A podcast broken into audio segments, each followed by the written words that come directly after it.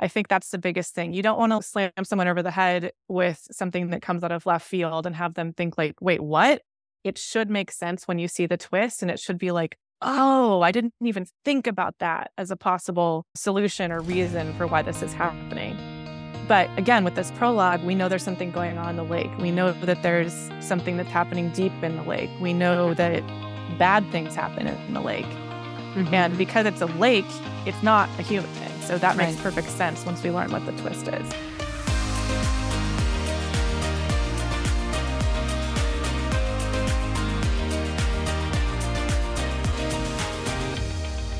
Hey there, welcome back to another episode of Lit Match, a podcast made to help writers find the best literary agent and business partner for their writing career. I'm Abigail Perry, a book coach and certified developmental editor who is eager to help you learn how to blend business with passion. To do this, I focus on episodes that help you understand the literary agent research process, the submission process, the publishing industry, and the writing craft. For today, we're going to dive into craft once again with a first chapter deep dive analysis, this time looking at The House Across the Lake by Riley Sager. I'm really excited to bring on my guest who's going to analyze The House Across the Lake with me. Her name is Samantha Skal. In addition to being an author accelerator certified book coach who specializes in coaching mystery, thriller, and suspense authors, Sam is also an agented thriller author, and she's currently working on her own debut, a serial killer thriller. She is the 2023 co director of PitchFest, the agent pitching event at ThrillerFest, International Thriller Writers, or ITW's, annual writing conference, and Sam is a frequent volunteer mentor for the Women's Fiction Writers Association, or WFWA. As well as being an enthusiast of homemade sourdough and cheese of all kinds, she adores scary stories that keep her up at night, kayaking on calm water, hiking on well maintained trails, and good red wine.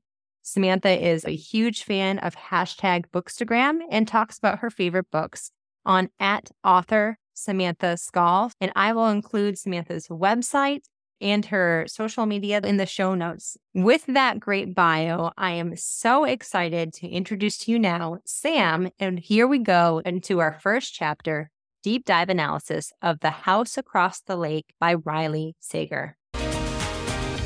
Hi, Sam. Thanks so much for joining me for a deep dive analysis. I'm really excited. Off podcast was talking to Sam about the the house across the lake has been a story that I have paid attention to since its release but actually I've never read myself. So I was really excited because this is one I wanted to read. And of course, now this first chapter has me hooked. So you've read the whole story. I have only read the beginning. It will be fun to compare what we're seeing with this first chapter and how it works. Before we do that, I'd love to hear about you, Sam, because you are here with us today. You are a book coach and you actually specialize in mystery, thriller, suspense. So share your expertise with us because I'm really excited to do this with you. Oh, I'm so excited to be here. Thank you so much, Abigail. Yeah, big, big fan of Riley Sager and The House Across the Lake. It's one of his best, I think. And in terms of what I do, I focus on mystery, thriller, and suspense, the twist development, the red herrings. It, it's all just a big puzzle that gets shoved together. And it's where I just adore spending all of my time. So those are the kinds of writers that I get in my practice. And we just have a great time brainstorming. That's mostly what our calls end up being about. Is Riley Sager one of your favorite mystery thriller writers? Yeah, huge yeah. fan of his. I actually got to meet him last year at Thriller oh, Fest oh, very cool. briefly, and I was just I, I couldn't even speak. I was like, was oh everything God. you dreamed of? yeah, he's he's just the nicest and so normal. You know, most thriller writers are really normal, amazing people because I think we get out our darkness on the pages. So yeah, yeah, it's just a blast. Absolutely. Now, you mentioned that you think that this is one of his best. And you actually, when we were deciding what book are we going to analyze, you picked this. So I would love to hear why this story in particular. What grabbed your attention? The House Across the Lake is chock full of twists and red herrings and things that you don't see coming. He is a master of misdirection, which I adore. And as you said, I picked this. So when I went back through for this podcast and reread it with that in mind, it's just amazing to see all the places where we're deliberately misleading the reader in terms of what we want them to, what he wants them to think. I just think it's a perfect teaching mechanism for all of this, and I'm really excited to talk through it. Me too. And something that I don't specialize in thrillers, but I really like thrillers. And I really like mystery and crime. And I've noticed more and more of the stories that I read, my favorites have some sort of crime, mystery, thriller aspect to it, even if it's not the, what I call the content genre, even if it's not the main genre. There's a really strong subplot or way of twisting and turning. And I think part of that is because of something you just pulled out the importance of misdirection and red herrings. And that is crucial in these types of stories. It's a huge convention. You absolutely need these in your stories. And you think that Riley Sager is a master of it. So could you just shed light on what do you mean when you say red herring, misdirection, and why are they so important in particular for this type of story? Uh, such a good question. Thank you for asking it.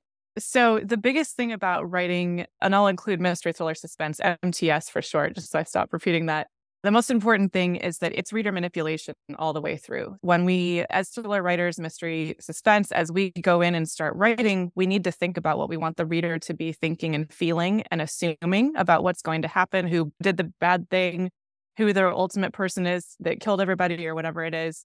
And the best way to do that is to kind of point over here to the reader and make them look in one direction while you're actually doing this other thing over here. And so that ends up feeling like a twist because we have successfully told them to think about thing A and we're actually revealing thing B. And reveals and twists are slightly different. We can get into that in a minute, but it's all about reader manipulation. We very deliberately want to misdirect the reader when we're writing these kinds of stories. Let's talk about reveals and twists for a second, because plot Sure. twists, I think, are really important in any type of story, but you need stellar plot twists in an MTS. Talk to us about what you said there and how you can incorporate them masterfully in a story like this.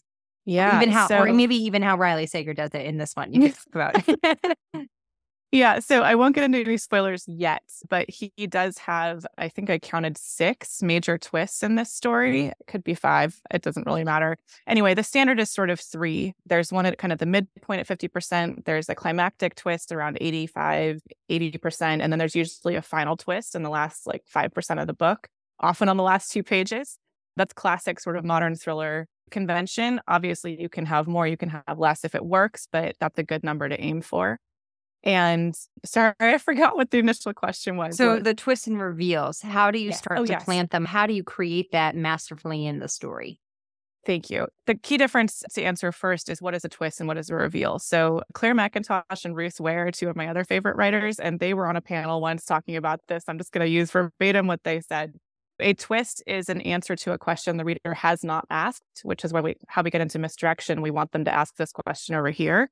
And the reveal is the answer to a question they have asked. So that's usually something like, you know, oh, this is the killer, or this is what's happening. And we've been sort of planting questions all along about what that thing is.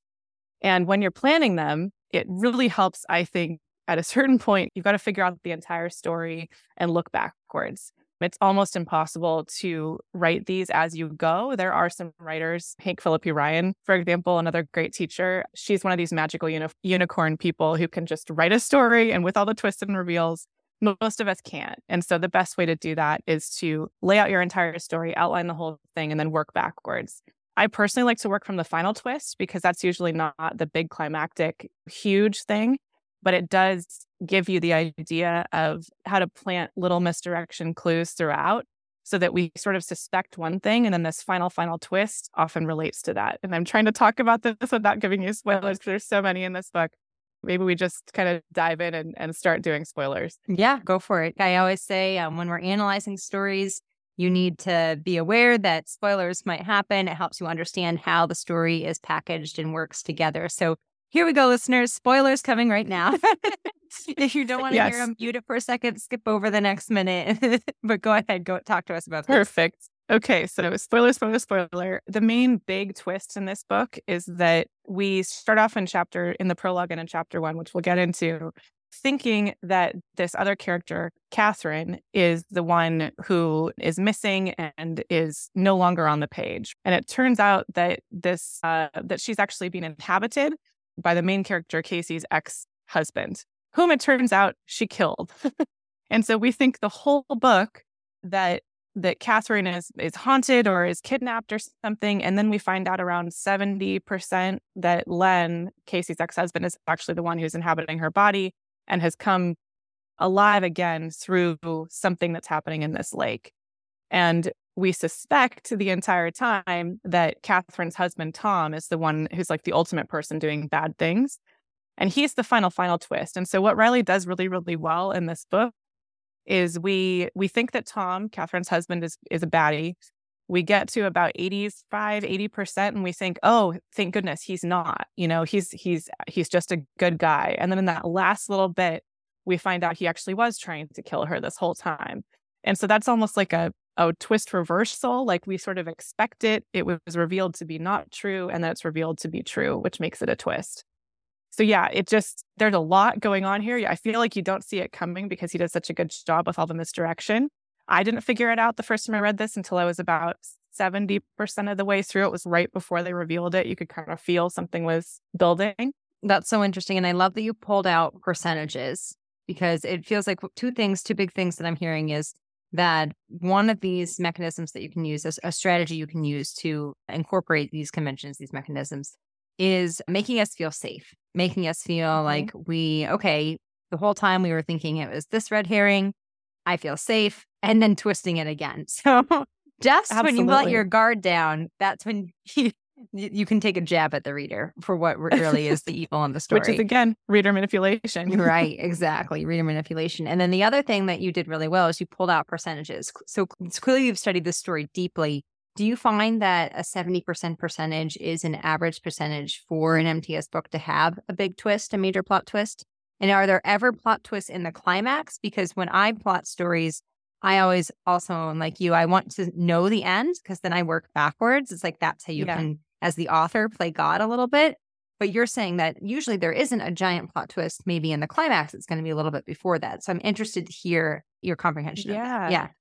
Yeah. So, I mean, percentages, I like to caution my writers don't hold so hard to the actual number. It's not like 72 is the exact right or whatever it is. But yes, to answer your question, usually in the climax, the twist has happened right before that and affected the way the climax goes. So, in this book, spoiler alert, we have the main character, Casey, thinking that something is going to be happening. I guess this isn't a spoiler. I'll talk around it. Something's going to be happening. And she takes a bunch of actions based on that assumption, which again is a great way to misdirect the reader because we're following her along. She's our point of view character. She's our protagonist. She's the only point of view we see. And so we believe what she's doing and we're along for the ride. Then she discovers this thing and it completely reverses everything that's happening. And so I feel like Riley Sager did a bit of an interesting thing here where there's often something called a midpoint reversal. It's classic kind of story structure. She does have that, but it's not what you expect. And so there is a bit of a reversal. And then we have this other huge twist, and then we have the climax. But typically in MTS, the climax is going to be a reaction to the twist that just happened. And it just throws everything up in the air and it feels wild because it's a complete reversal of what we thought was going to be there. Thanks for shedding light on that. Really important yeah. concept for everyone to know. And I bet we're going to have some in this prologue and in this first chapter. So it's nice to yes. see the setup and to start to see how we're creating misdirection or how Riley creates misdirection in these first chapters. So we'll move into that. What we're doing, this is a first chap deep dive analysis episode my listeners, you, if you've been listening for a while, you know that we do these deep dive first chapter analysis episodes to understand what hooks a reader in first chapters and what can really make a masterful first chapter, which of course you need not only to hook an agent, but to write a great book in general. And then, of course, you want to take your skill sets and carry this throughout your whole book. You can't just have great first pages. But these learning first pages can model how to become a great writer. We, Sam and I decided and we agreed, we did it on our own and then it had shared literally the same, within the same minute, wrote each other an email to confirm this idea. So that was really funny. But we both agreed that the prologue is its own thing. So you have to kind of read the prologue as its own thing. The way that we do scene structure analysis in these episodes, we use the five commandments. So I don't call it a full scene. I don't think that the five commandments exist in this prologue. The prologue more sets the stage for the story and the setting and the tone. So we have the prologue and then we have now. You move into now and then you go into your first chapter. When we're doing big picture, we'll talk about the prologue morphed with the first chapter. And when we move into the scene structure, the scene analysis for the first chapter, we will just do the first chapter. That sounds good to you, Sam. I'll go ahead and Sounds great. Awesome. Okay. I will read the summaries of each because we're going to do the seven key first chapter questions first. For the prologue, I said it's an unnamed narrator. It's going to be Casey, we assume, but it's unnamed in the prologue. An unnamed narrator recounts her childhood summer's months living in a house on a dark lake in Vermont. She recounts how her friend Marnie would dare her to swim out in the darkest parts of the lake and how it was hard to tell which way was up and down. And that across the lake, there are five houses of different sizes. The narrator intensely watches one in particular. There's your prologue. For the now, chapter one, Detective Wilma Anson questions Casey about what she's seen across the lake at the Royce house. When Casey shares nothing, Wilma reveals that Tom Royce is missing and hints at her suspicions that Casey is involved. However, when Wilma asks Casey to stay out of Catherine's missing person case, Catherine is Tom's wife, and questions Casey about Tom, Casey shares nothing and even invites Wilma to search her house. Wilma leaves for now. She's satisfied for now, although still suspicious believing Casey, and Casey ventures upstairs after Wilma leaves to a tied up man that we assume is Tom. She pours herself, of course, a glass of bourbon before she does that, and we find him upstairs tied up, and she starts to interrogate him. So that is the end of the first chapter. So, woo, I was hooked right away. Hard not to be. Hard not. It's well done. so, great example of a first chapter in a prologue that does benefit the story. We'll go ahead and dive into that. To go into the big picture, as always, in these first chapter episodes, we analyze with the seven key first chapter questions, which I have pulled from Paula Munier's The Writer's Guide to Beginnings. And these hit on how the chapters in the story, the opening of the story itself, hint at the big picture and set the stage and expectations for the big picture. The first of these focuses on genre. And Sam, when I go through these, I like to talk about content genre, the story type, and commercial genre, how you would market the story. So if you were to say, mm-hmm. what kind of story is this? What is The House Across the Lake? This is a great question. I thought about it for a while. So it's a thriller. That's how I would market it. But it's also a mystery. We have a missing person. And so I would call it probably a thriller with mystery elements, but it could probably comfortably be shelved in either of those genres. It's more thriller than mystery because there's more suspense, there's more of the thriller elements, all the twists and everything that you often see. Okay, great. So I'm going to pick your brain a little bit about this. Yeah. Because when I am separating content and commercial, I agree completely with you that I think that if you were to write this, you're following a thriller story type. I would call that thriller, it's content genre. And then there's always genre blending. So in a commercial genre, I can see this as mystery thriller or thriller mystery, thriller mystery suspense or mystery thriller yeah. suspense. Those three tend to be grouped together. I'm not sure I understand quite the differences between the three. so I agree with you. I see blending for this as a commercial genre. And I'm curious if you could just quickly share some pointers for writers and readers to understand really what we can expect as a difference between a dominant mystery, a dominant thriller, a dominant suspense, if that makes sense. Absolutely. Another topic I've thought deeply about because I there's not really an answer that everyone accepts. It's kind of depending on who you talk to, you get different answers. So, caveat with that, I think that when you have a thriller, you are increasing the heart rate of the reader throughout the entire thing. You're keeping that energy high, you're keeping the pacing high. Readers pick up thrillers because they want to be a little bit scared. They want to have that nervous energy, that feeling. However, suspense also can be categorized that way, but I would categorize suspense more along the lines of a lower grade, just constant nervousness throughout. And so thriller is like more high octane. That's why you hear that, like the uh, Jack Ryan's and, you know, like those kinds of things. That's often what you think of when you think of thriller. But thriller can also be like this, where it's something scary. Um, this almost has, I mean, this has horror paranormal elements as well because we have this spoiler ghost thing that happens and spoiler and that's unexpected and that's definitely genre blending as well and so mystery is a little easier to define i would say mysteries more often than not you're going to have a body or some something to solve in the first 5 10% if not the first page And so that gets under reader expectations. Mysteries have an expectation that all the loose ends are going to be wrapped up. And if they're not, that they're going to be the protagonist or the POV character is going to say, like, I'm not wrapping up this loose end. I'm okay with leaving it be, leaving it open. But you, it is identified, and the the reader finishes the book with a sigh of relief because everything is sort of solved.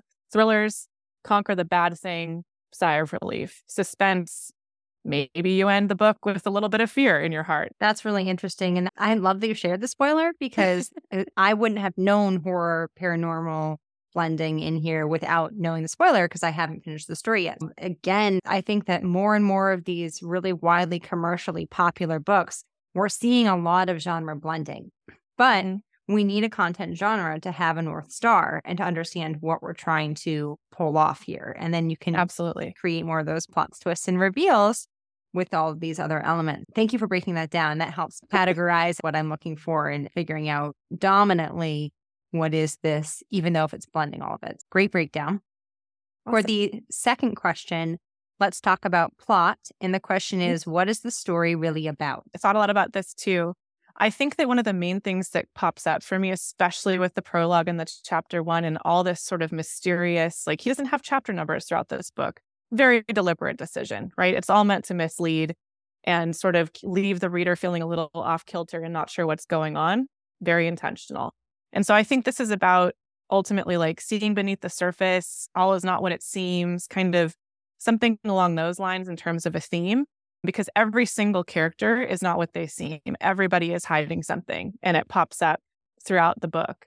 But we assume that we can trust Casey. We assume we can trust all these other people, except for the one who's labeled in the very beginning, Tom, as being the potential bad guy.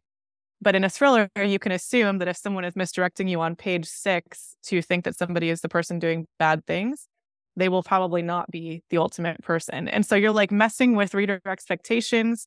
And all of it gets back to manipulation and being very intentional about decisions like this. Um, so the prologue had a lot of interesting things about mirrors and, you know, like beneath the surface, below the surface, watching, you know, like through a pane of glass at what's going on in somebody else's house, which leads you to think that maybe there's something going on that's, you know, not surface level. Lots of fun metaphors and imagery and Absolutely. I think that's what the prologue does. It's servicing us and setting this really eerie, creepy, you know, exactly what it is danger is lurking in every yeah. in every corner type of energy to it. Focused, of course, then on the setting of the houses across the lake. The up down, the not knowing where to swim up and down, that's particularly stuck out to me visually mm-hmm. um, and created that sense of fear or that sense of worry, I guess, like anxiety, right? Yeah. At the same time, being excited. When we're thinking about this now as like a character, what is the story really about? I guess you would say it's about Casey and mm-hmm. she's trying to find her friend Catherine. And it's like very bare bones. Catherine is her yeah. friend. She is someone who she saved from drowning early in the story, right? And yep. she developed a, a, friendship and she is very suspicious, as you mentioned, of the husband Tom. She thinks that this marriage is not all what it's meant to be, which feeds into exactly what you said there that this story is about not everything's not as it seems. What's crazy about that is that once you set that as the stage of the, your story is about everything is not that it seems, readers are immediately going to assume everything is not true. Like you're always going to be exactly. it, right? It's and, really a trick. Yeah. And it's part of the fun of of both writing thrillers and reading them because you thriller and mystery. I mean, readers are smart. Any book you write, you're going to have to trust the reader that they're going to come with you in the story and figure out what you want them to figure out. Mysteries and thrillers and suspense definitely play with that. And we, as writers, try to trick the reader, and the reader knows that we're trying to trick them. So we're constantly sort of butting heads off camera and alone with the book that we're reading. And it's really, really satisfying as an MTS reader when you figure out the twist before it happens, but you don't want it to be so easy that you picture it on page 10 or whatever it is. You want to give people some time to sort of develop their own theories and then be proven wrong or yeah. proven right. And yeah, I think what's so interesting too is, so, you know, because this podcast is dominantly for writers, not readers, mm-hmm. although I'd love to have reader listeners as well. But, you know, and all writers should be readers. I separate the the two categories and to make sense of the idea that writers are starting to pick up on patterns in storytelling as an analysis project so that they can figure out how to follow the same patterns, incorporate the same patterns in their own stories so that we all write the same but different. It's very important because this Yeah. is people embrace stories so much into even like their their path of learning how to live and change perspectives because we subconsciously or consciously ab- absorb these patterns and we understand that. I say all this because my husband loves these types of stories. He is not really a reader so much as a TV binger, you know, TV binger.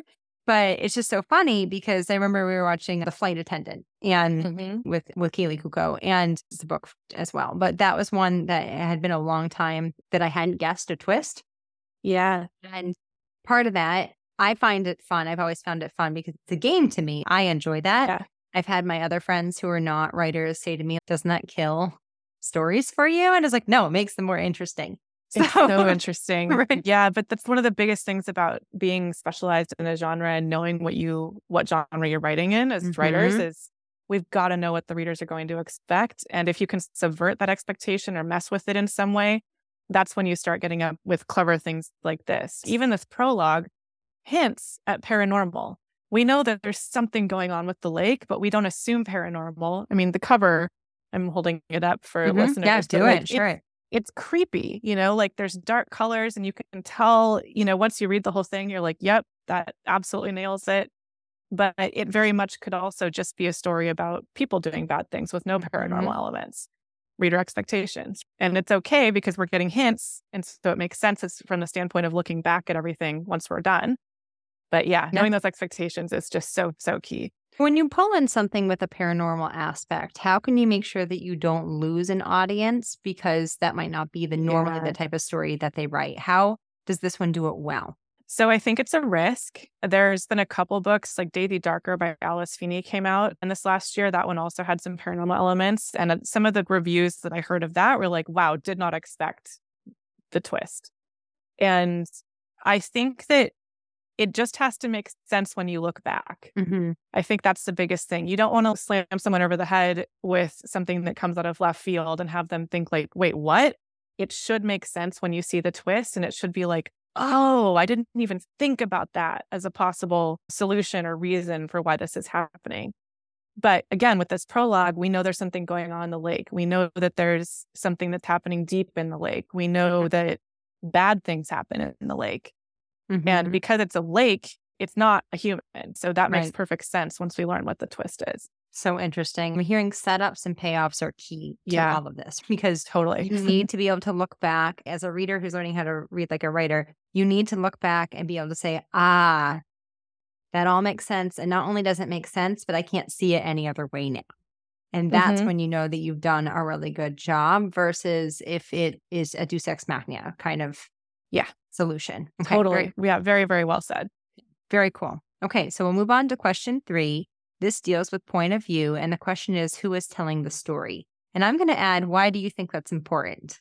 Okay. As you already pointed out in the prologue, we have an unnamed narrator. We don't know who is watching. We don't know what is watching. Another clue to potential paranormal, deliberately kind of withheld, right? It doesn't say like there's no indication of gender in either the first chapter or the prologue, which I think is interesting and something that Riley does well with his books, which allows the reader, by the way, to slot themselves into this POV character without feeling like, oh, I'm looking through a gendered lens or whatever it is. It's just this person and I'm experiencing this story. Once we get into it, it's first person POV, which I think works beautifully because Casey is, as it turns out, a rather unreliable narrator in that she's deliberately withholding information from us because she knows it and the reader doesn't. And it's this weird, twisty thing where we don't need to know it until we need to know it, but she's not actually lying to us at any point. It just isn't said, which is one of those cardinal rules of thrillers that I think sometimes writers need to learn over time is that if you were to lie to the reader deliberately with first person POV or with anything besides just dialogue, you can lie in dialogue, but not in inner thought, you immediately lose trust with the reader. And so Riley Sager toes this line so closely and it really, really works. But at no point is he lying to us via Casey's POV. So, is the prologue not Casey? I was actually just thinking that as you said that. I I think it could not be, but also the focus it on the Royce house it makes Yeah. me think that it's Casey. So Yeah. I'd if I had to put it like write it down, I would say it's Casey, but I think you could argue that it could be somebody else. so interesting. I say this because I think that when prologues do a good job, and they always say no one wants Yeah. to have a prologue, but then all these books that are published and do really well have prologues. So understanding when prologues do a good job in a service to the story versus a disservice. And I have noticed that with a thriller story, mystery story, suspense story in particular, there usually is a prologue that is cr- having a certain purpose of creating Mhm. this tone, this mood, and usually an outside perspective than the main character. So we are pulling us out to then pull us in. If it is Casey, if it's not Casey, it's not going to be confirmed, but it is written in italics compared Yeah. to the first chapter where we are exactly, we know with full confidence that we are in Casey's first person point of view. I loved that you pointed out that you can't lie to us with Mhm. internal reflection because that you can it is it's not about deceiving right it's about withholding information if you are going to have something so that's really really important to understand and we're going to have a bias in first person so that's going to give us an advantage to pull the wool over our eyes It's brilliant like that. Close third also works that same way, but it, it, there's more of a filter, Yeah. just barely, right? And I think one of the most interesting things that he does with Casey is that it really is a true twist when we learn, spoiler alert, what we do about her ex husband. End of spoiler. Like it, we don't even know to ask that question. We don't even know that she's hiding anything. And so when it comes out, we look back and we're like, oh, all of this makes so much more sense. But it didn't even occur to me that what we've sort of been led to believe has happened has not actually happened. that's really well said. Thanks for sharing that. Okay we'll move into question number four which deals with character. The question is which character should readers care about the most? And we're focusing on this not as the story of, of a whole although it is the story as a whole but particularly when we do prologue in this first chapter who do we care about and why do we care about them I think that this was this was really well done in this. So in the prologue, again, we talked about that. We're not sure who's talking, so it's hard to know who to care about. But we do have a focus on this house, the Royce house, and then we see the name Royce pulled into chapter one, so we know that this is the same thing, and it's also called now instead of before or later or any of the other sort of timing indicators that he gives us. So we care about Casey. She's our protagonist, quite obviously. She's first person. She says she's lying, like in inner thought. She says, Oh, here's a time for a lie. I had to lie. I can't remember exactly what it was, but we have so many questions. We want to know why she's lying. We want to know what she has to do with this murder investigation, maybe. We want to know why she cares so much. And then once Wanda leaves, all of a sudden, Wilma, sorry, we end up seeing her interrogate the very person that we think is responsible for her friend by asking, Where is Catherine? What did you do with Catherine? And so we care deeply. We are hooked because we have so many questions. We want to see them answered. It's short. I think both the both the prologue was maybe 500 words, and the for chapter one is like 750. It's like three pages, and in that time, we're on Casey's side. We have a lot of questions. We care about what happened to Catherine, and we also think that Tom is the person doing bad things. So we're in it. definitely in it. And I think another thing that's really interesting about these characters, I agree with you. Casey and Catherine were my two that I cared about the most. You don't know a lot about Casey. So it is interesting that you are on her team right away because one of the things that it's in the back cover and it's in the first chapter, she drinks bourbon. A lot of like, bourbon. a lot of bourbon. And we've seen this as something that happens a lot in psychological thrillers where we don't Yeah. really necessarily have a reliable narrator because they have a drinking problem. Like girl on the train, woman in the window, like these are these are some ones. And here we are with Riley setting up Casey as someone who watches a house. Immediately I was going there where I was like, oh, how much bourbon are we going to be drinking? And do I need to have some distrust in her Yeah. conception of things? At the same time, she seems much more controlled than the other narrators that I have seen in those situations. She even starts with coffee and then moves to bourbon. Um, I also think that something that's really well done is that we do feel that she cares deeply about Catherine. It's not confirmed that it's Tom, but you assume it's Tom at the end. She's willingly put herself in danger. And not only is she willing to put herself in physical danger potentially, because if Tom is a bad guy and has done something physically terrible to her Mhm. best friend or her friend, then she's putting herself in that place. Now she's going to be hands on a target. At the same time, she's also risking in the justice system because Wilma yeah. doesn't trust her. So if she's wrong, she could really get in trouble with the law. She's willing to take a lot of risk in order to find her friend. So she deeply cares about her friend, or we assume that she deeply cares about her friend. And of course, we care about Catherine because she's, she's a victim. So we don't know a lot yeah. about Catherine. You know, there are always skeletons in the closet. If this is about a story of you don't trust everything that you see, then I'm sure there's always going to be layers to, to characters as well. It's a great character when there are layers. But ultimately, if someone is missing, you're worried about that person, even if you don't know much about them. There's just something that, as a human being, you usually care about that. For question number five, the focus is on setting, which I feel like this is a very important question for this story in particular. Where and when does the story take place? We learn, I believe, in the first chapter that we're Lake Greene is the name of the place, and it's in eastern Vermont. It's rural. So we know that we're kind of out in the middle of nowhere, away from other people. Great thriller setting, right? Like, obviously, someone's going to get murdered. Because this is introduced so early, this is again with that reader expectation thing. And I, I want to touch on something you just said about the the girl on the train and the woman in the window. The House Across the Lake is a deliberate play on those other thrillers that immediately brings in what the reader is going, you know, and we have bourbon, we have a drinking protagonist. And so that's a subversion as well, right? He's playing on expectations from other books in the genre. And that's just brilliantly done because we go in thinking we're going to have a, a similar story and then it's not. And that, that makes it even twistier but yes, the setting of it being just out in the middle of nowhere, it's dark, there's a hurricane coming, like we just know that there's going to be some uncomfortable stuff happening by how that feels when we read about it. Mm-hmm. Oh, I love what you're saying here. This is where I talk to writers about we need to write the same but different. So yeah. it's okay to have, actually, it's necessary to have the same expectations, conventions per story type. You need conventions, you need obligatory scenes, mandatory things that would happen in a story that fits a story type because as a reader, we establish those expectations. But how you do them is what makes mm-hmm. you either masterful at your craft or not.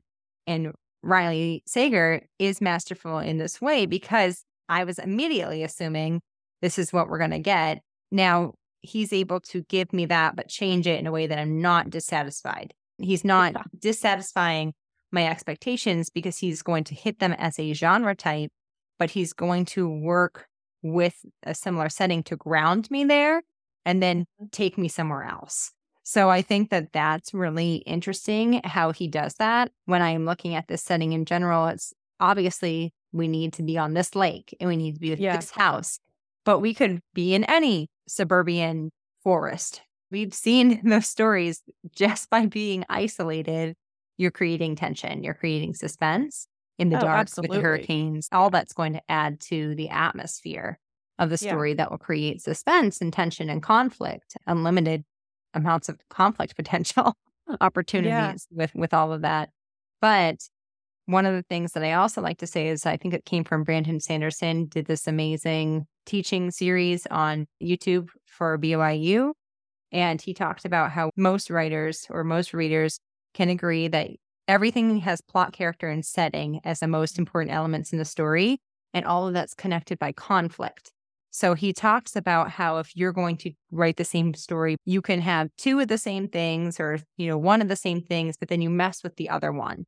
So mm-hmm. I say all this. I hope I'm not rambling. I'm saying all this because no. I'm interested in this story in particular as the setting is so important but it's not that different of a setting from other stories like this that we might have seen in the sense of a dark forest, mm-hmm. storms, mm-hmm. but the elements of the setting are different. And that's what makes it unique. Would you agree with that? Absolutely. I feel like I'm just saying the same thing over and over again. But the reader expectation here, I didn't know who Riley Sager was, and I picked this up at the airport or something, which is how I sort of like to absorb new new fiction and just see if I can figure out what genre the book is in before I know anything else. Cool. You would immediately know by like the end of the first page that this mm-hmm. is a mm-hmm. thriller. Mm-hmm. There's going to be some bad stuff. You feel uncomfortable. You feel this tension. We have anticipation with the hurricane coming, which mm-hmm. actually doesn't really play into the story at all, except for it gets stormy one night. But we have we know that this is going to be something where our blood pressure is increasing and our heart rate is increasing throughout because we have this tension built in Mm-hmm. and so talk about giving readers what they want like with very few words we know exactly what to expect even though we don't know how it's going to play out And I think that leads perfectly into the last two questions in these seven key questions. I'm going to group them because I think that they- Yeah. they, almost work together here. The sixth question deals with core emotion. And the question is, how should readers feel about what's happening next? And the seventh question deals with stakes. And the question is, why should readers, well, I guess, what are the stakes and why should readers care about what happens next? Why should we care about what's happening and why should we care about what's happening next? Dealing with what we're feeling with this prologue in this first chapter and how the stakes are established. How would you answer that?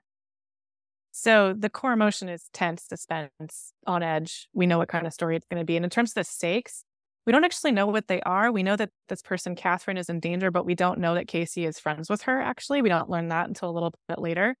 But we know that she's important to Casey, which is all that we really care about. And so we know that someone is in danger and that Casey has a ton of agency. Like you brought up, you know, she's lying to the cops. She's like putting her own physical safety and everything else in danger, immediate danger, by tying this person up and keeping them upstairs. The agency there makes us like her, but it also makes us extremely interested to know more. Like, why did she do this? The easy way out is to ignore or work with the cops or not do any of the things that she's apparently already done. And so the stakes are whether or not Catherine will die, I would say, as a high level. But we also wonder is Casey going to survive this? Is she going to be somebody who ends up getting hurt? We have this weird, creepy prologue about the lake. And is that going to play into it? Yes. but we don't know how. That's so great. I'm with you exactly. Core emotion for me was nervous slash excited. Yeah. Right. So it's like, I'm nervous. This tone and everything that's happening makes me nervous for these characters. At the same time, I'm excited to learn what happens because I see that Casey is someone who's going to take action. And that Yeah. makes me interested to see. With stakes, I always like to categorize them in a way that James Scott Bell does. And he says physical, professional, or psychological stakes. Mhm. And then, in, ideally, a story can have a combination of two or three, or, or all Mhm. three, but one is dominant. And if I were to pick the dominant stakes in the story, I do think physical stakes is what jumps to the top of the line for me. We know Catherine's stakes are life and death. We know that Yeah. just by her being a missing person, you know, that I think there's usually a window of time before finding someone. At the same time, I think it coinc because I know that at the end of this first chapter that Casey has tied up some man that she thinks is dangerous in her house and is interrogating him, that immediately puts her into the line of fire. So I Mhm. think that there you're risking your physical stakes. And I think there's a combination, of course, of the psychological stakes and Yeah. what's going to be happening with that, because you can't really have no psychological stakes when you have physical stakes. And I think that not necessarily professionally, but there are stakes dealing, like I mentioned this earlier, with the law in the sense that Wilma has Casey on her radar. So I think that there Mhm. are stakes there. If Casey fails to find Catherine or fails to cover up what she's doing, she's going to get in trouble from the law. So I have an expectation that that's going to play into the story at the same time. And I have an expectation that the physical stakes are going to get higher and higher and that psychological stakes will coincide as something that escalates with physical stakes. Very So, well said. yeah, I mean, yeah. getting getting arrested regardless of your job, not great. You know, Not Like, great. and it prevents you from trying to find your friends. So totally. that Yeah. too. And I Yeah. think her drinking too is is something to point out. Like it's it's Mhm. one line. It just mentions it was like three fingers of bourbon or something. But like somebody, the type of person that has someone tied up in their upstairs bedroom and is lying to the cops already tells us a lot. She has a, a ton of agency again, but she's also just why? Right. Why are you doing this? Right. And then the type of person to do that and be drinking, which impairs your ability to think clearly. Is this a crutch? Is she doing this because she's completely out of control and is trying to calm down? Is she an alcoholic? Can we trust her? To your point, as you said earlier, all these other thrillers that deal with an unreliable narrator who's drunk the entire book. Mm-hmm. It's just all the questions. And I think that's what makes this such an amazing first couple chapters. If you include the prologue in that, is that we we're turning the page. There's no way we're not turning the page. And that's the integral in the first chapter, right? Yeah.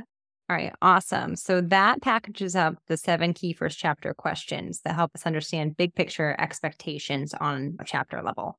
Now, what we'll do is we'll move into the scene analysis. And I've mentioned earlier at the top of the podcast that scene analysis will focus solely on the first chapter. So we use the five commandments. This comes from Robert McKee or Shawn Coyne of the Story Grid. They use these five commandments as a way of story elements that help you see change, to see value shift. Something that's important has changed from beginning uh, to the end. And that's what they encapsulate as a scene. It's not necessarily framed by restrictions like setting or something like that. There's movement in a scene and we see a full value shift. Before we do that, I think that it's important to establish three big questions. And these questions deal really with a literal level, what's happening with the character, and then going back to the big picture so that we're always understanding that while the scene works as a scene, its own unit of story, it must impact the big picture. If they're not moving the story forward on both levels, it's probably not a scene worth keeping in a story. Yeah. And we know that this scene is worth keeping. So we'll go into that first for the first question on the literal level. So, what are the characters literally doing in this chapter? And how does that change from the beginning to the end of the scene? So, we're just looking at the now, this chapter one that we're establishing as chapter one. So, we know that Casey, whose name we don't even see until I think this the second page, someone's being interviewed by a detective and they're lying about it. They're lying about their answers, they're hiding something. We see the detective leave we see that Casey has somebody tied up upstairs and is going to be solving this crime by herself. That's literally what happens, but there's more to it than that in terms of all the tone and all this other thing. But yes. Yep, I had something similar. So I said on a literal level, Wilma questions Casey about Tom Royce, who is missing. And then I said, as a change, I said something like Wilma questioning Casey to Wilma's departure. So I guess I focused on yeah. that as the shift. Casey herself doesn't change on a literal location level. So yeah. I thought the change was more based on what was literally happening to her and how those pieces moved.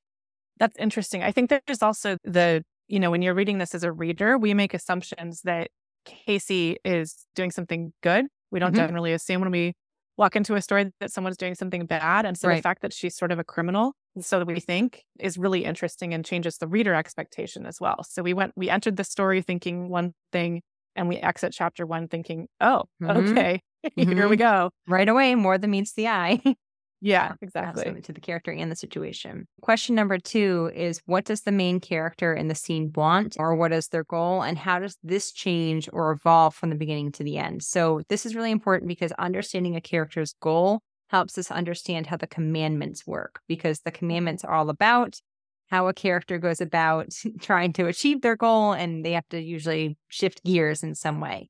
So, what do you think Casey wants in this scene? Why do you think she wants this? And how do you think her ability to acquire or not acquire that want in the scene changes from beginning to end? She wants to save Catherine. That's mm-hmm. the overwhelming, obvious goal that she has. And I think that's really well done because we do know, I mean, we're in the first chapter and we already know this is going to be the goal of the book, basically. And this does carry through the entire thing.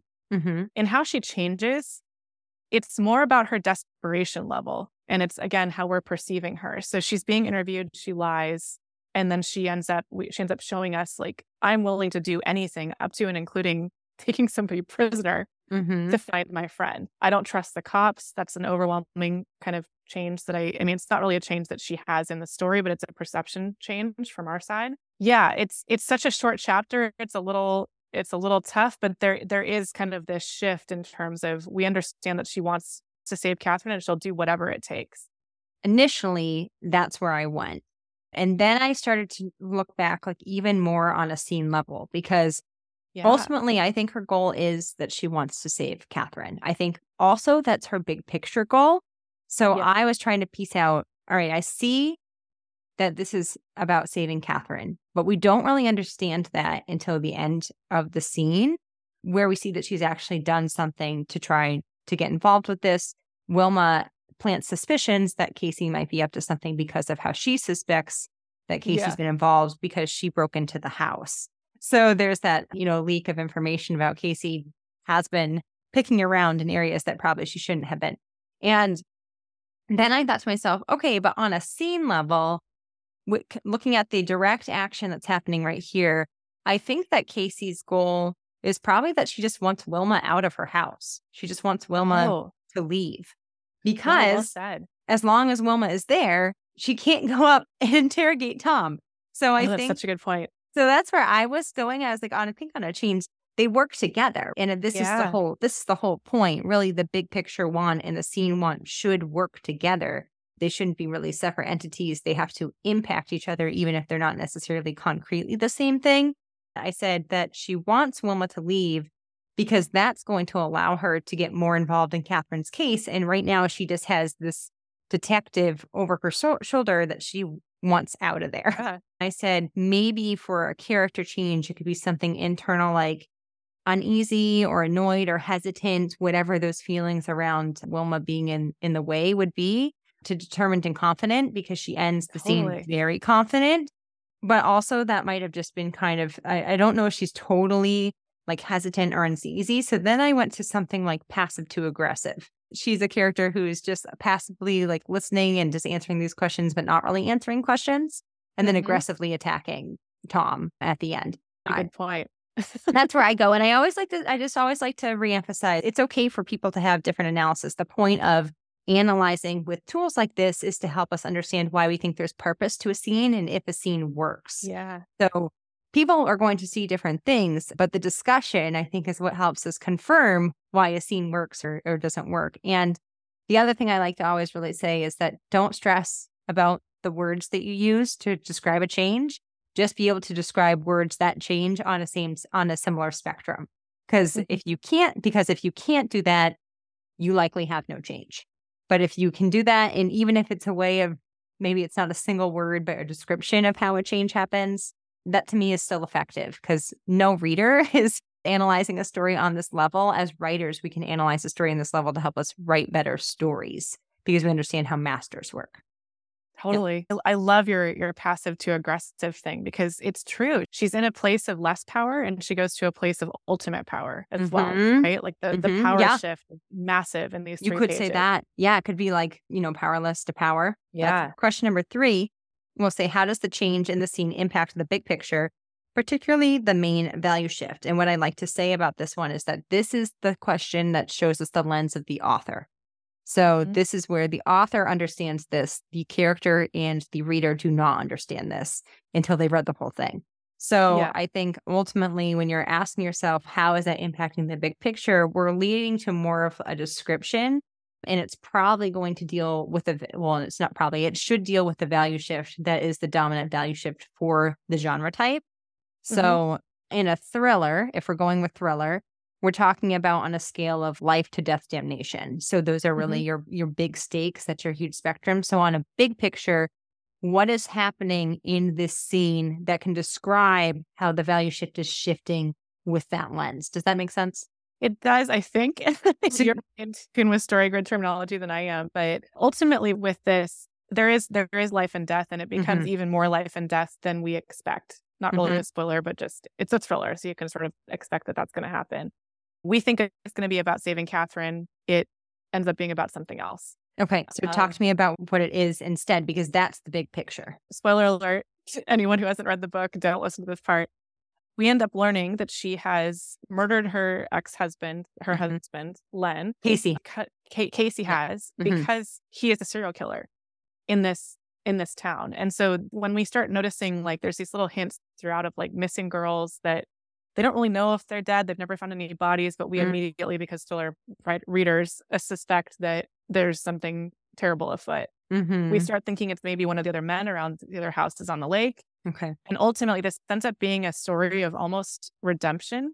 So Casey has committed murder to save other people from being killed. She kills her husband. Awful choice, right? Like can the end justify so the means type of situation, right? Exactly. Yeah. And that's that's exactly what it ends up being. So mm-hmm. she ends up deciding to come clean. So she's been living in this kind of limbo space where she's drinking a lot, she's ignoring her feelings, she's grieving the loss of the person she thought she knew, she's grieving the fact she had to murder somebody. Mm-hmm. She's using alcohol to get through it.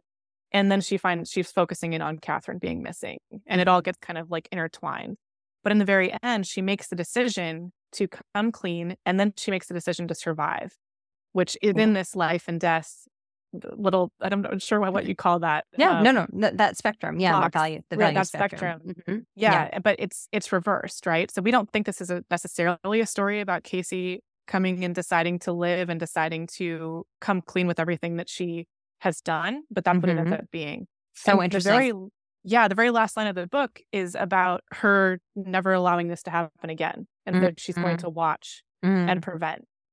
She's super powerful. So interesting. Right? Okay, so I'm going to have to revise my answer to the plot question about what is the story okay. really about, right? Because it's not necessarily yeah. about Casey trying to find her friend. It is on surface level, but what the story is really about is Casey trying to redeem herself from murdering her serial killer husband, which she has great guilt about, but did it ultimately to save innocent lives. See, this is why it's so important that I have you here.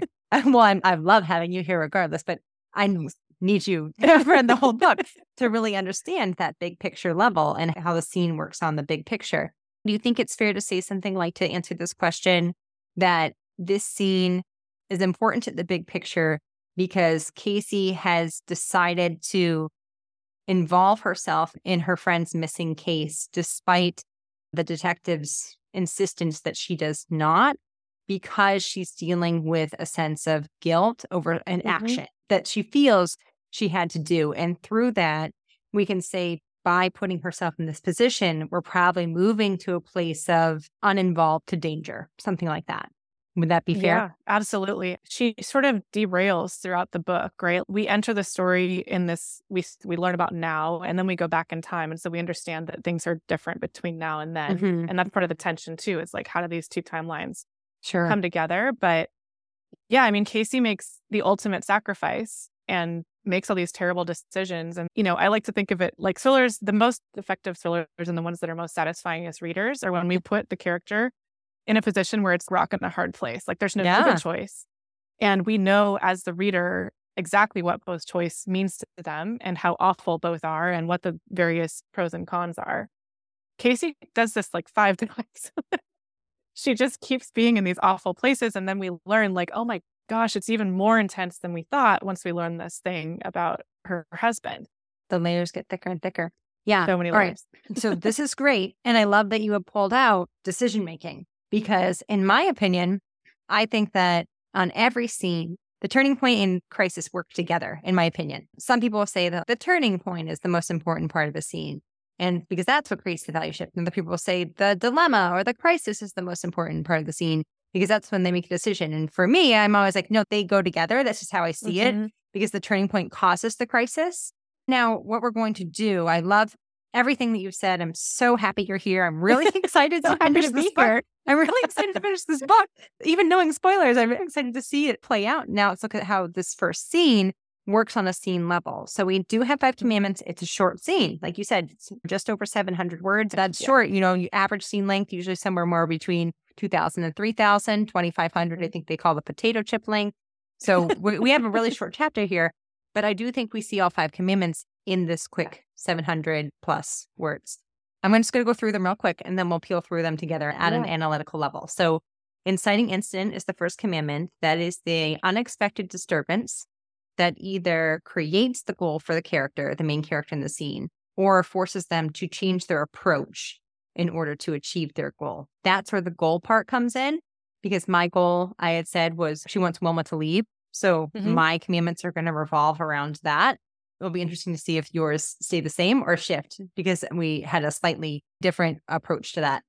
Turning point is an action or revelation that forces a character into a crisis decision. It is not another progressive complication. It is bigger than another conflict because even to avoid this conflict, leads to consequences. Not making a decision is still making a decision in this case. Mm-hmm.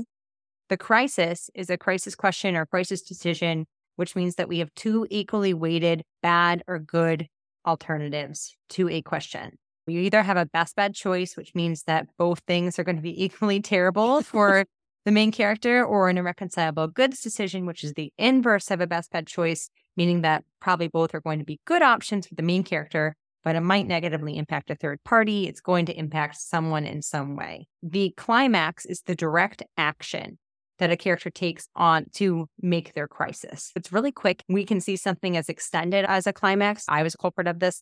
In the beginning, I'd give a lengthy description of the climax. And I was like, wait, the actual climax, though, we're just looking at the direct action. And then yeah. the resolution is everything that falls after that. So otherwise known, and some people know this as denouement, but this is the resolution. So we see everything that happens because of how the decision is made in the climax. And we see where a character really stands at the end of that. So, inciting incident, what is that unexpected disturbance to you in the first chapter? We're entering in the middle of the action, which I think is a really clever thing that he does and a lot of really good thriller writers do. Is we don't spend a lot of time sort of like setting it up or, you know, telling the telling the reader where, where, and when we are, which is a normal note that I give on people's work when I'm when I'm book coaching. And it works because we have this prologue to sort of set the scene. And so we don't really need it. And so the inciting incident is really, it could be argued to either be when she gets Wilma out of the house and decides to lie, or when she actually goes and confronts this person on the bed whom we think is Tom. But I would argue it's it's probably her her decision to lie to the cops, right? You yeah. see the inciting incident as something that happens at the very end of the scene. Is that what you saw? I think it could be that. I also think it could be the decision to get Wilma out of the okay. house. So that's so interesting because I don't see it that way in the sense that oh. for me, I feel like the inciting incident has to happen more towards the beginning of the scene so that we can see how the other commandments play out. Because if uh-huh. I were to do an inciting incident that was her going to see Tom at the end of the scene, that is the whole scene for me. And I would feel like that mm-hmm. wouldn't be actually be a scene in chapter one, then you'd have to package it with the next piece of that.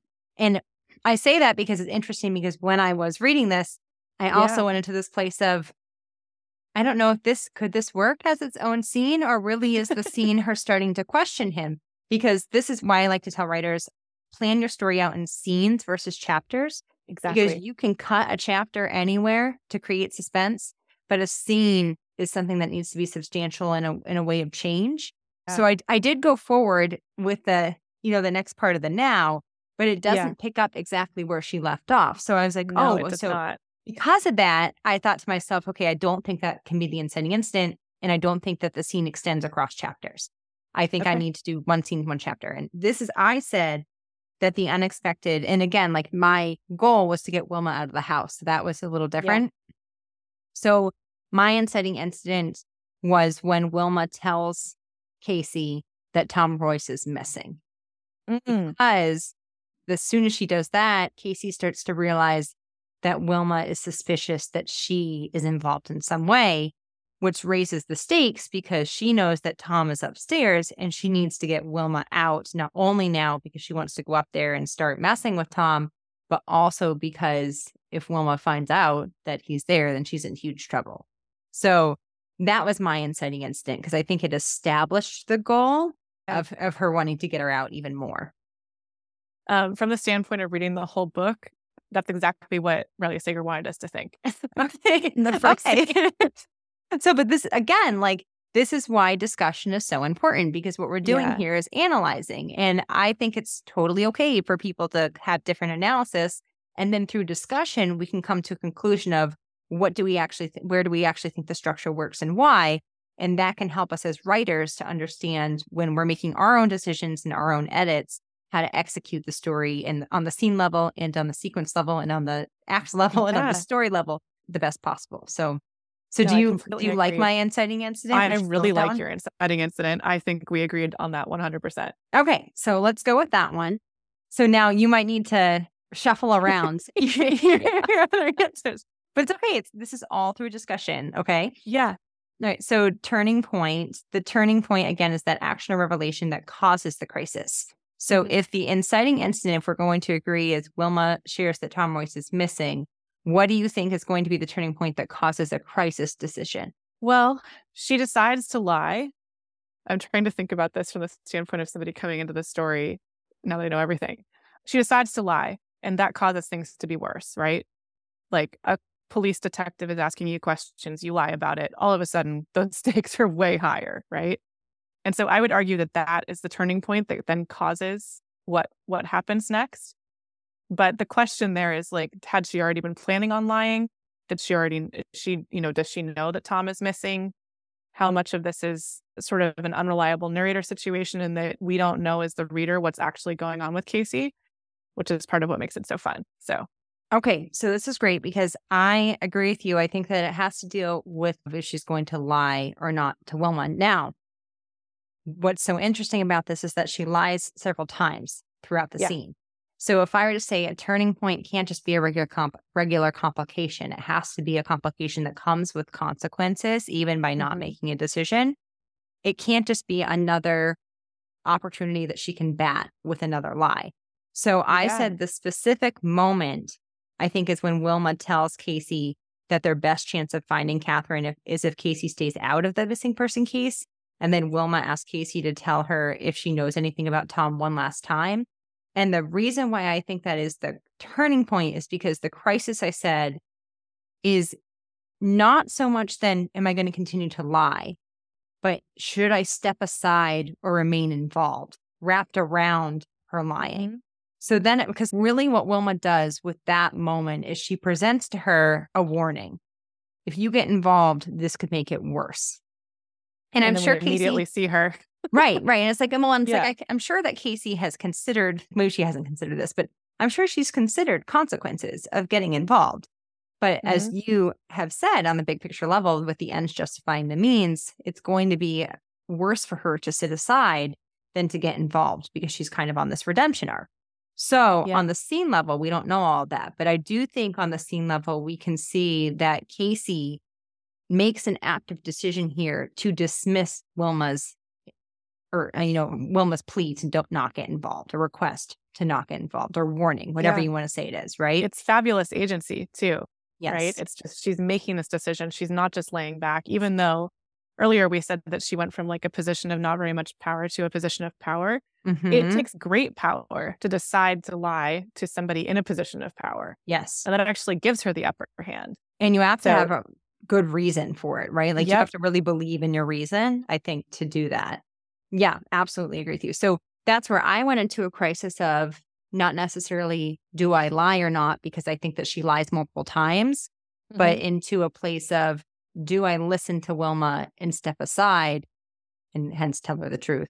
Or do I stick to my guns and stay involved in this case and continue to hide things? And Yeah. then she lies again. you're really good at this. I completely agree. Listen, I've been doing this for a while. So, so the climax, I said, because it's the direct action. So because of that being her decision, I said the direct climax is that Casey lies to Wilma that she doesn't know anything. But I think it's more than that. Casey Mhm. lies to Wilma and invites her to search her house. Yeah. And I think that's the big difference because all of the other moments of her lying, it's just dismiss, dismiss, dismiss. I don't know anything, batting it away. But here it was, I am now a suspect and I'm a suspect that she believes is directly involved in this case. So what I'm Mhm. going to do is directly invite her to search my whole house right now. I think that gives her the power again. Yeah, it is the power shift, but The it's risk. also just it's such a risk. And Yeah. we don't really understand that risk until we get a little bit further on and we look back and we say, Oh my God, what were you thinking? Why did you do that? That's so scary. So elaborate on that for me because you know the big picture. And while we're looking Yeah. at this on a scene level, and I think you can defend this as it's working like this on a scene level, I want to know Mhm. because small picture should feed big picture.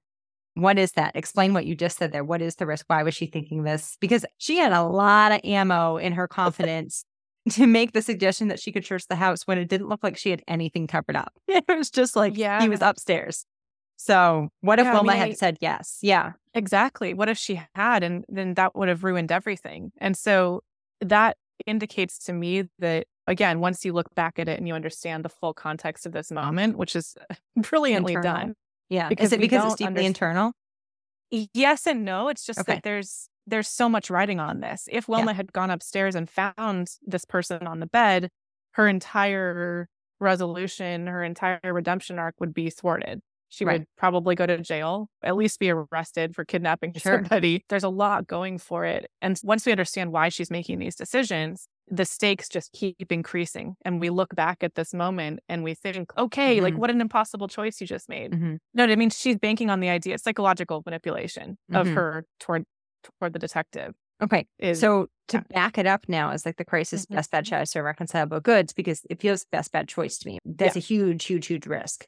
The opposite end of that choice. So we know that one of the choices is well, I guess risking getting caught here, right? And not only if she if Wilma finds Tom upstairs, probably not only is she going to get arrested for kidnapping, but she's going to be probably the primary suspect. Why would you have the husband who is considered a primary suspect up in the room, whatever it is. So Yeah.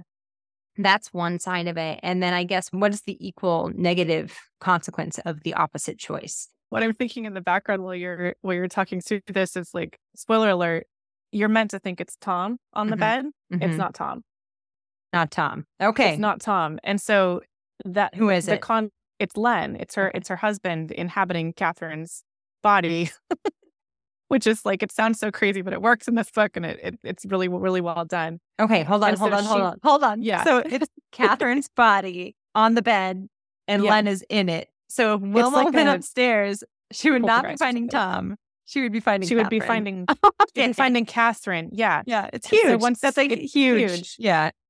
And so the, the the- but you don't understand this until like 75% of the way through the book. Okay. And so you look back at this moment and yes, we're meant to think it's Tom, which there's already all kinds of questions and crises and all of these. But Yeah. once you understand that it's not at all what it seems, Yes. it's even more because how can she explain that? How can she be She can't. looking for Catherine and Catherine's upstairs? Right.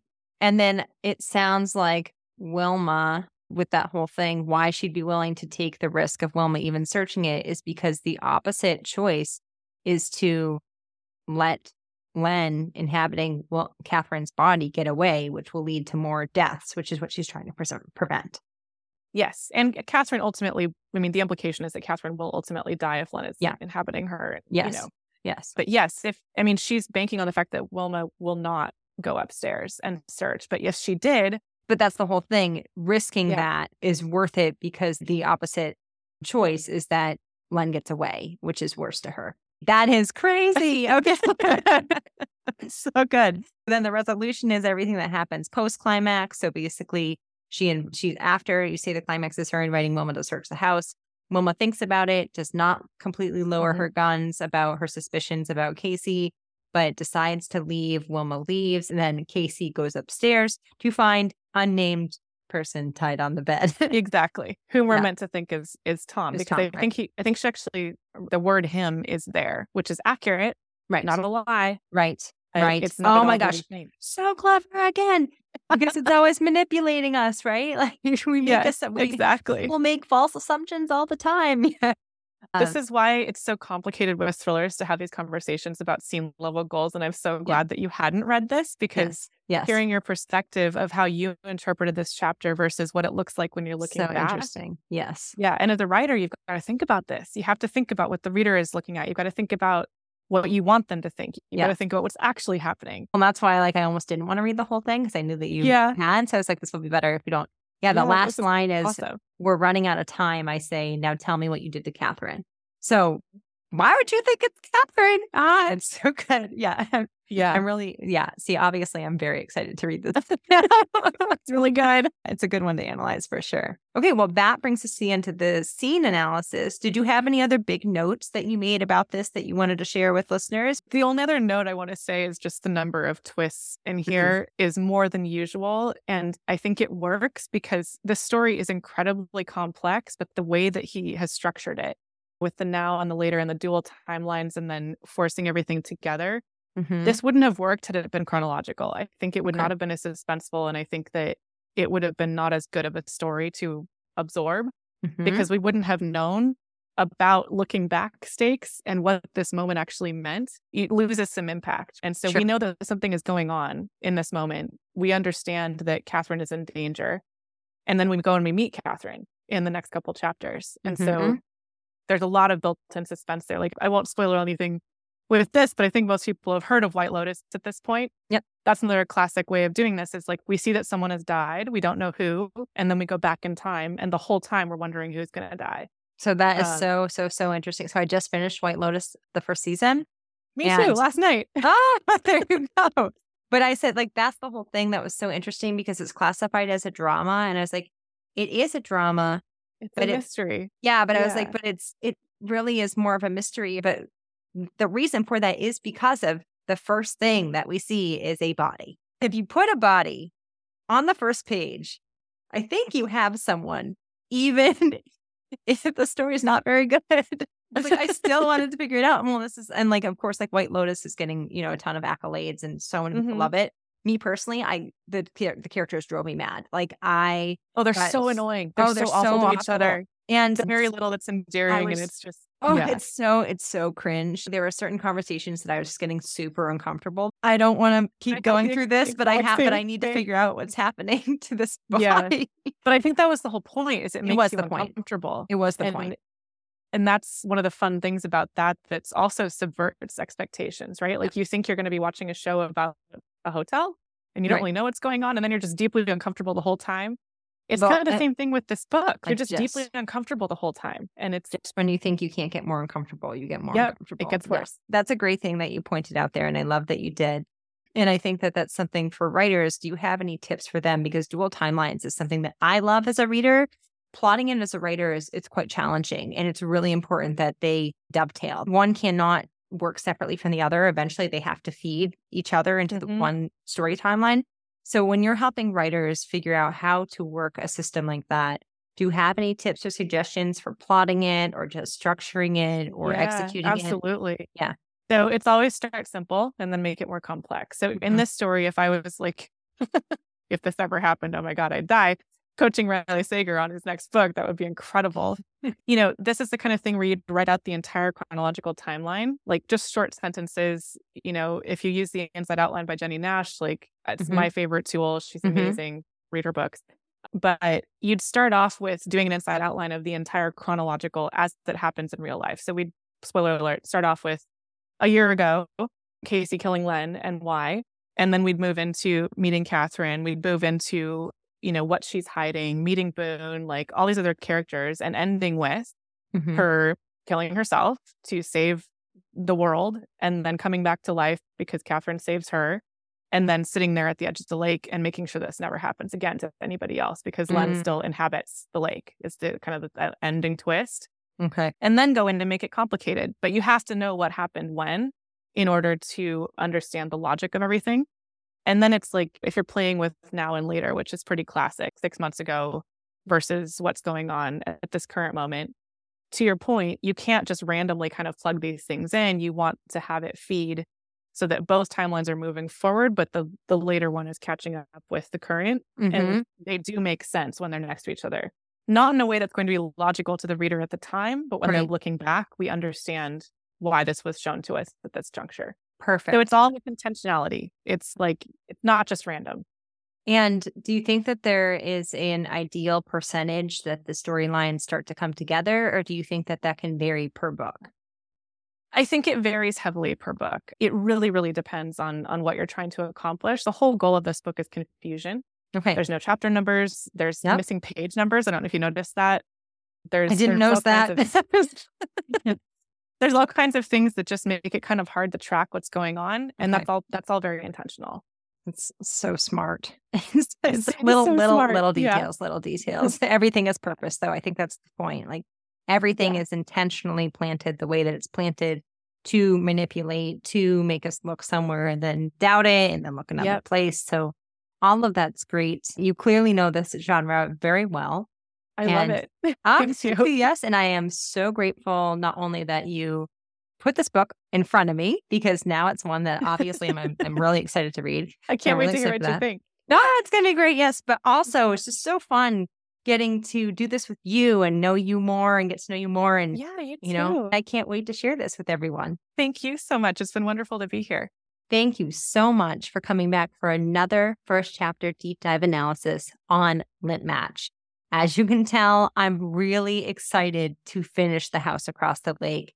I can't get over all of the twists and turns that happened on a scene level and a big picture level, which came out, of course, in this episode in my conversation with Sam. There was so much to learn, not only from this book, but Riley Sager as a writer. If you are writing thrillers, or have mystery and suspense elements in your story. If you're enjoying Lit Match and you haven't had a chance to rate or review the show, I would be so grateful if you took a quick one or two minutes to do so. This is my best chance at reaching more writers like you who are struggling with the submission process or want to learn more about the publishing industry and how to grow their writing craft. If you have any recommendations for the show, I'd also love to hear from you. You can always email me at abigailkperry at gmail.com. I hope you'll join me next week for another episode of Lit Match. I genuinely cannot wait to hear when you sign with your dream literary agent, and I'm equally enthusiastic to celebrate your book when it comes out.